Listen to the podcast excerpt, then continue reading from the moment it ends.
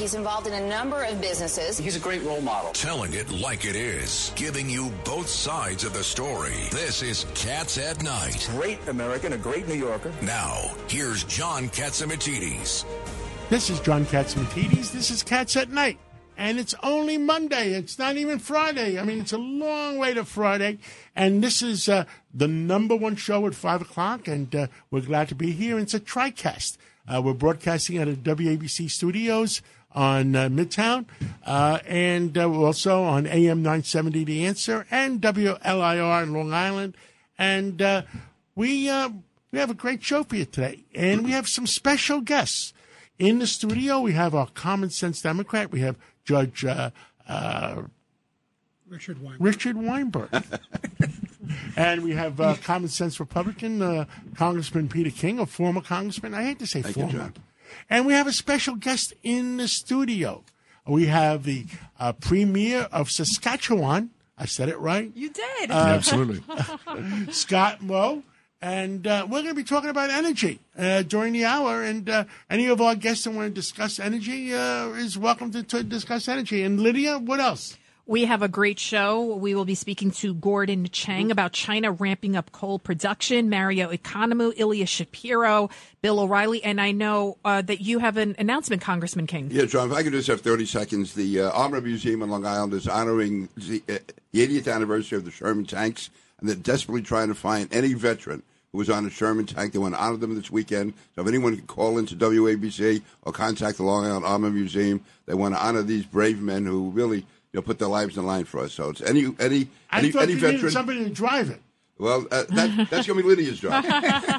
no, any, any, anyone who was a veteran of World War II was on a Sherman tank, they would just love to have them. Thank you very much. Understood. Okay. And first on the line, we have Bill O'Reilly. He's a prolific author, journalist, one of the few good ones left, right? His latest book, Killing the Killers, is killing the New York Times bestsellers list. What is it now? 20 million books sold. Bill O'Reilly also has a show Monday through Friday right here on WABC from 9 p.m. until 10 o'clock. Common Sense with Bill O'Reilly. The Bill number O- one show in the evenings. Yep. Bill O'Reilly. Welcome back to Cats at Night. Hey guys, how you guys doing? Beautiful day today and yesterday for the Greek parade. Good Well, coverage. God was watching over us, uh, Bill. Yeah, it was excellent. Uh, I'm out here on Eastern Long Island and couldn't be nicer. So I'm in a good mood, but I'm sure I'll sour quickly when we talk about the news. Well, t- tell us, where do you want to start? You know, um, it's D-Day anniversary, 78 today. Um, and I don't think that the younger part of this country understands the intensity of that battle.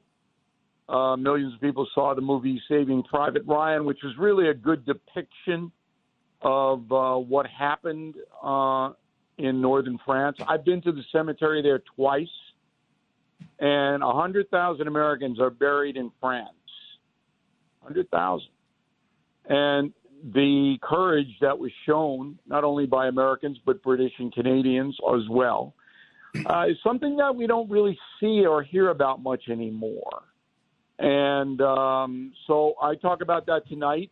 It ties into my book, Killing the Killers, which is an excellent Father's Day gift for everybody out there because the courage of our special forces right now kind of matches what what happened in D-Day, but we don't hear anything about that because it's all classified battles they're fighting, but they're on the ground in Africa now, and um, so we get into that tonight on uh, Common Sense at 9 p.m. Bill, this is Pete King. I'll just interrupt you for a moment. You mentioned Normandy. I was over there in uh, 2004 with President Bush for the 60th anniversary. And until you're there, and you know this, you cannot realize how, how wide that beach was and how steep those cliffs were. I don't know how they made it. I don't know how they had the guts to do it. And we should never, ever, you know, forget the, the tremendous legacy of anyone who was involved Yeah. with D-Day. it's really a worthwhile trip to take for everybody um, because they've kept it pretty much the same as it was in 1944.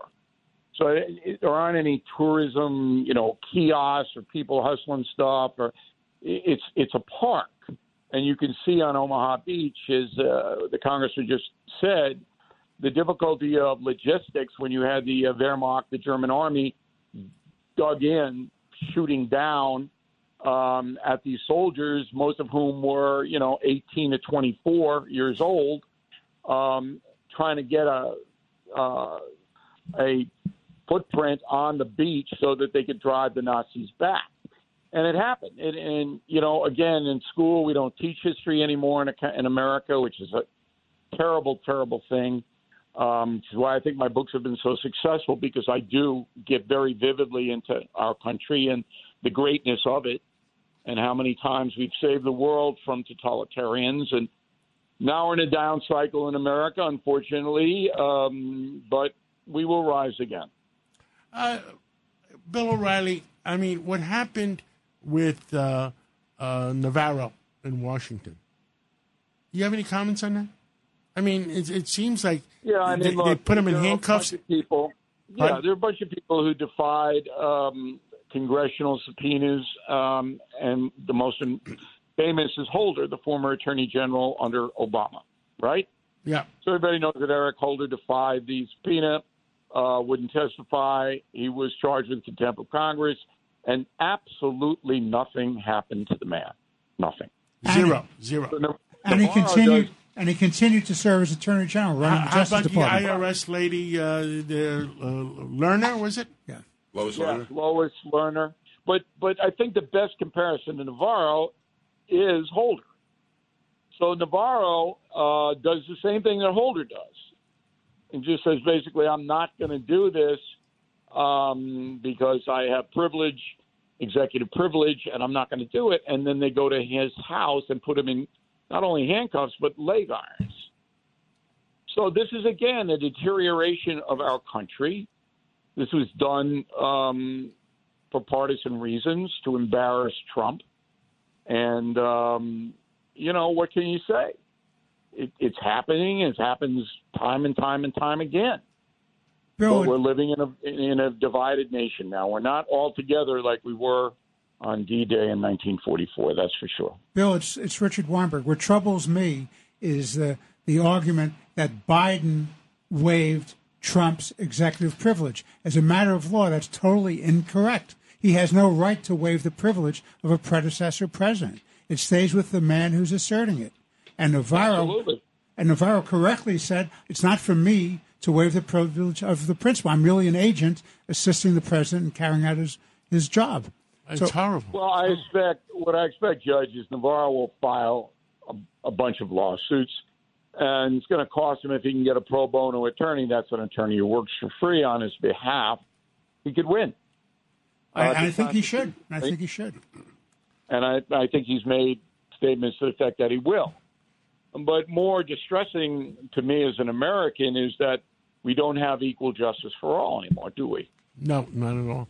Uh, we have a special guest uh, here in the studio. We have the Premier of Saskatchewan. Uh, uh, Bill O'Reilly, any questions about Canada?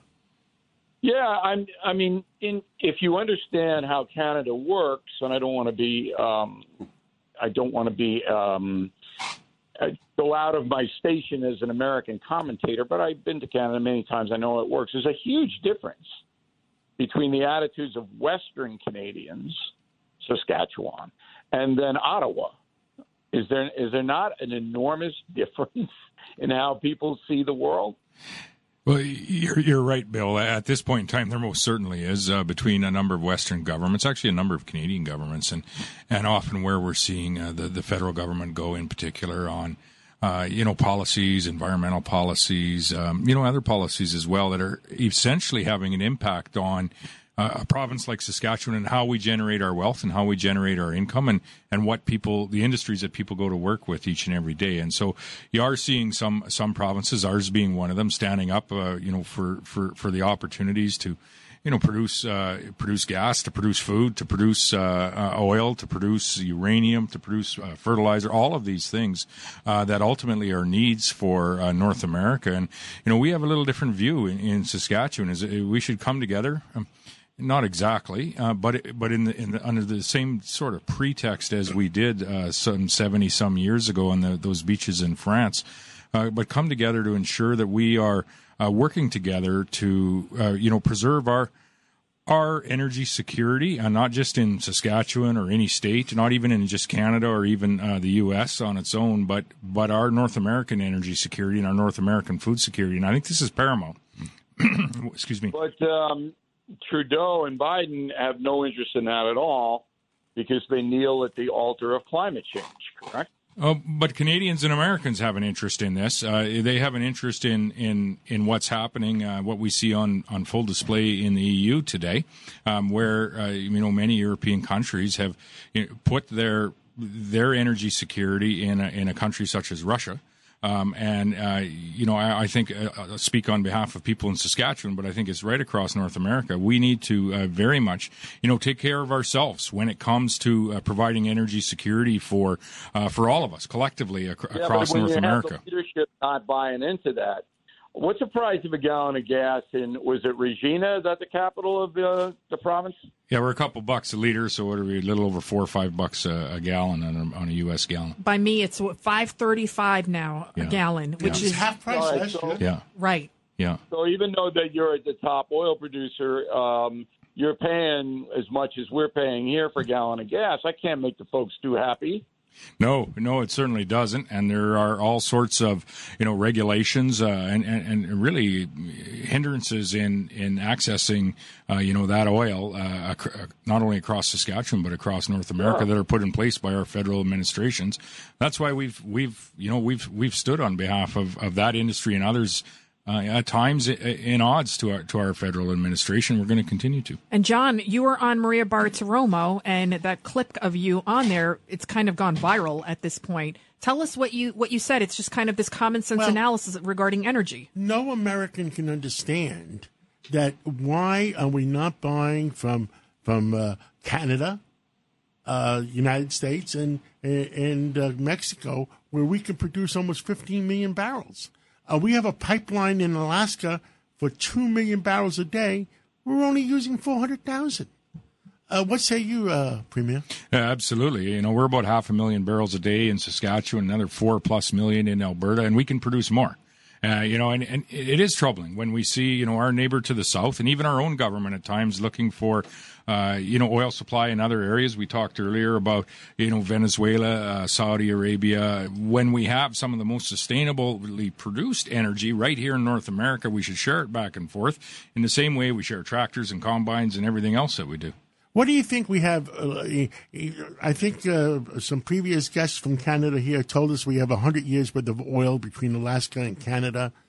What, what say you? Well, I, I don't. I don't think we even know how much uh, we have. I, I'll provide an example. Just north of uh, North Dakota, we have an oil field there that was slated for end of life, and it was going to be cleaned up through, you know, carbon capture and sequestration, enhanced oil recovery. That that oil field is now going again. It's being operated by, you know, if if this is your concern, it's being operated by a net negative oil company, the only one in Canada that's net negative from a carbon perspective.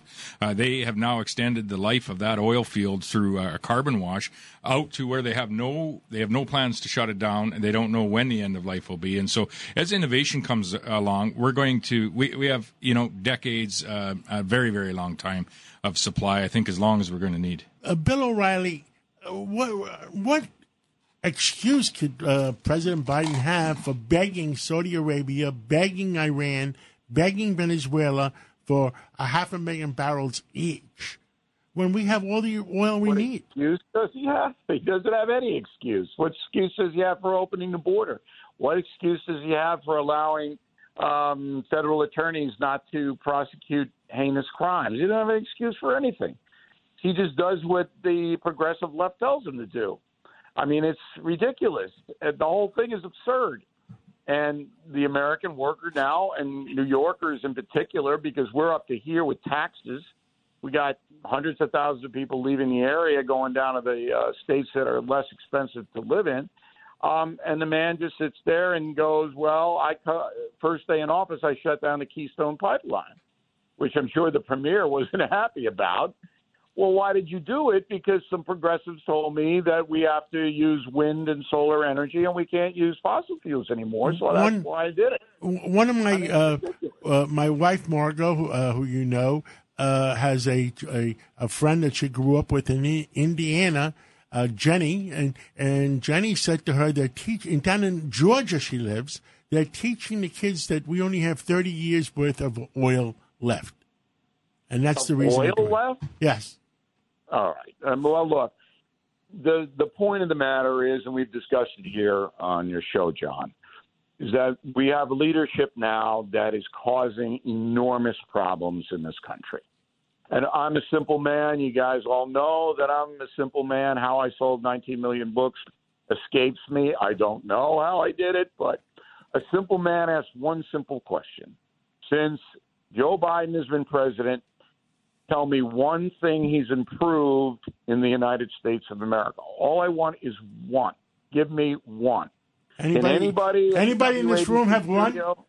He improved investments for China. He he, he The impro- cartels. If if China and Russia in 2021 got to pick the the best next president that will benefit them in the United States, they could have. They, I don't think And there's the drug anybody better cartels, than, too. than Biden. The fentanyl and I, all what that. I want to know is where are the 28% people who think he's doing a good job? I want to know where that I know, comes from. crazy.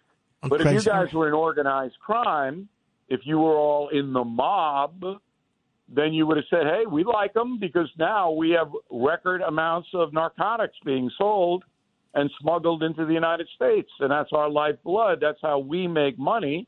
And you guys know you read "Killing the Mob," my book before "Killing the Killers." They love them. Organized crime loves Biden. And, and China promised Trump he's not going to ship fentanyl to the United States, but so they're shipping it to, To Mexico. Mexico, and they're bringing it over. Well, guess who didn't show up to the meeting of the Americas in L.A. this week? Guess who didn't show up? Who? Obrador. Mexico. He didn't show up. You don't think that's an insult to Biden? Biden called him and said, "Please come, Mr. President."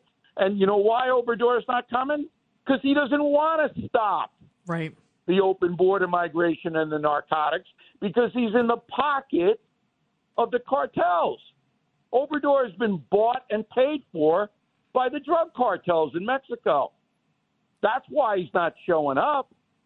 This is just and and you think you're ever going to hear this from the Biden administration No, or the corrupt that's it. media? You hear it. You hear it on the five o'clock show by Catsimatidis and O'Reilly. That's where you hear it. You're not going to hear it or read it in the New York Times. Yeah. You're not, or the Toronto You. Star. Let, let me ask. Let me ask the premier. Uh, premier. Uh, do you have problems with the newspapers and broadcasts in, in Canada as much as we're having in the United States about telling the truth? There are there are some challenges in the mainstream media, and I think if you walk down the street, in particular, and this maybe touches on Bill's point of uh, some differences of opinion in in, in the Midwest uh, to to maybe some other areas of Canada. There's there's been a you know a new subsidy that has been set up for the news media across uh, Canada as well as one uh, essentially government funded uh, uh, news media as well. And so I, I think although, the challenges might be slightly different in Canada, uh, there's no doubt uh, there there is challenges, and I, I, I would just say that would be echoed by. Uh, you know, the majority of people, if you're walking down the street and ask them about, you know, the mainstream media, you know, do you trust the, the, the product that's being put out? I'm just not sure that everybody does anymore. What percentage of the of the people you think believe what the media is telling them? Uh, I, I don't know if I'd, I put- haven't given that a lot of thought as to what percentage. I know there's a lot of questions, uh, a lot of questions uh, across uh, at least the area that I represent, the province that I represent, but even I even think in fairness across Canada as well. Uh, as the you know the, the media, you know at times there's there's folks that think they're being pretty selective in what they are ultimately you know putting in the paper, and, and at times putting a you know, a, a bias slant on it. And so there, there's there's concerns in Canada. I don't know uh, that they might be not quite as large as they, as they are in some markets in the U.S. to this point, uh, but most certainly I know that because I'm I'm being told by the people I represent that there's concerns uh, with the the direction of the mainstream media the last couple of years. Premier, uh, both Bill O'Reilly and I are, are journalists, and Bill, you can talk about this as well. We we we became journalists because we wanted to tell the truth. You weren't allowed to even when I wrote my scripts, I was told don't even use adverbs because you just want to give the facts, and then the people Well, let me give and then The- yeah, The CBC is run by the Canadian government, and that's the main television news outlet for all of Canada. The CBC is very left wing. Am I wrong, Premier? No, Okay. So you're being force fed by the government media. We don't have that here. But what we do have is a corporate media that is so frightened now of the cancel culture that it won't report the truth about what's happening in the country. Let me give you one example here, and I don't want to run out of time, so I'll make it fast. On BillO'Reilly.com, I have a, a message of the day that says the Los Angeles Times is going to go out of business, literally, because they're so far detached from the people in LA who have to deal with this massive amount of violence every day. And the violence is generated by gangs and drug addicts, the homeless drug addicts on the streets. The media will not report that story. If you're a white supremacist and you shoot blacks, as in Buffalo, that story is page one, and you're going to hear about it for a week. If you're a drug gang, an African American drug gang, and you mow down children in Chicago or in the Bronx, that story is buried in the American media. And that's what's happening. And Bill, even the terminology they're using, mass shootings. Why are they using that terminology instead of the well, gang they don't shooting? even define it though. You Exactly. can't even get over the weekend. We went. My staff went to Philadelphia, Chattanooga, Phoenix, and asked the police who shot all these people over the weekend. The police would not say it because they're afraid to identify the African American drug gang. So, so Because when did the truth, by the mayors not to? Bill? So when did the truth die in American media? When the big about corporations. ago, uh, you know, about 10 years ago. I mean, because it's all about money now here. When the big You gotta make as corporations much bought the media. you can. Yeah, it's, Bill it's O'Reilly, horrible. thank you. Yeah. Thank you for coming You're on. I'll be listening uh, to your show at 9 o'clock tonight. Tell us what you're going to talk about tonight. My monologue tonight is about um, my uh, 18th summer in 1968, as opposed to my son, who's who's 18 now, and his summer, and the danger that he has to face, and that I did not way back then. Wow. That's my opening monologue tonight. And I'll be listening between 9 o'clock and 10 o'clock on WABCRadio.com worldwide or 770 in the region uh, on your AM dial. And uh, thank you so much. And uh, God bless you. Thanks, John. Thank you.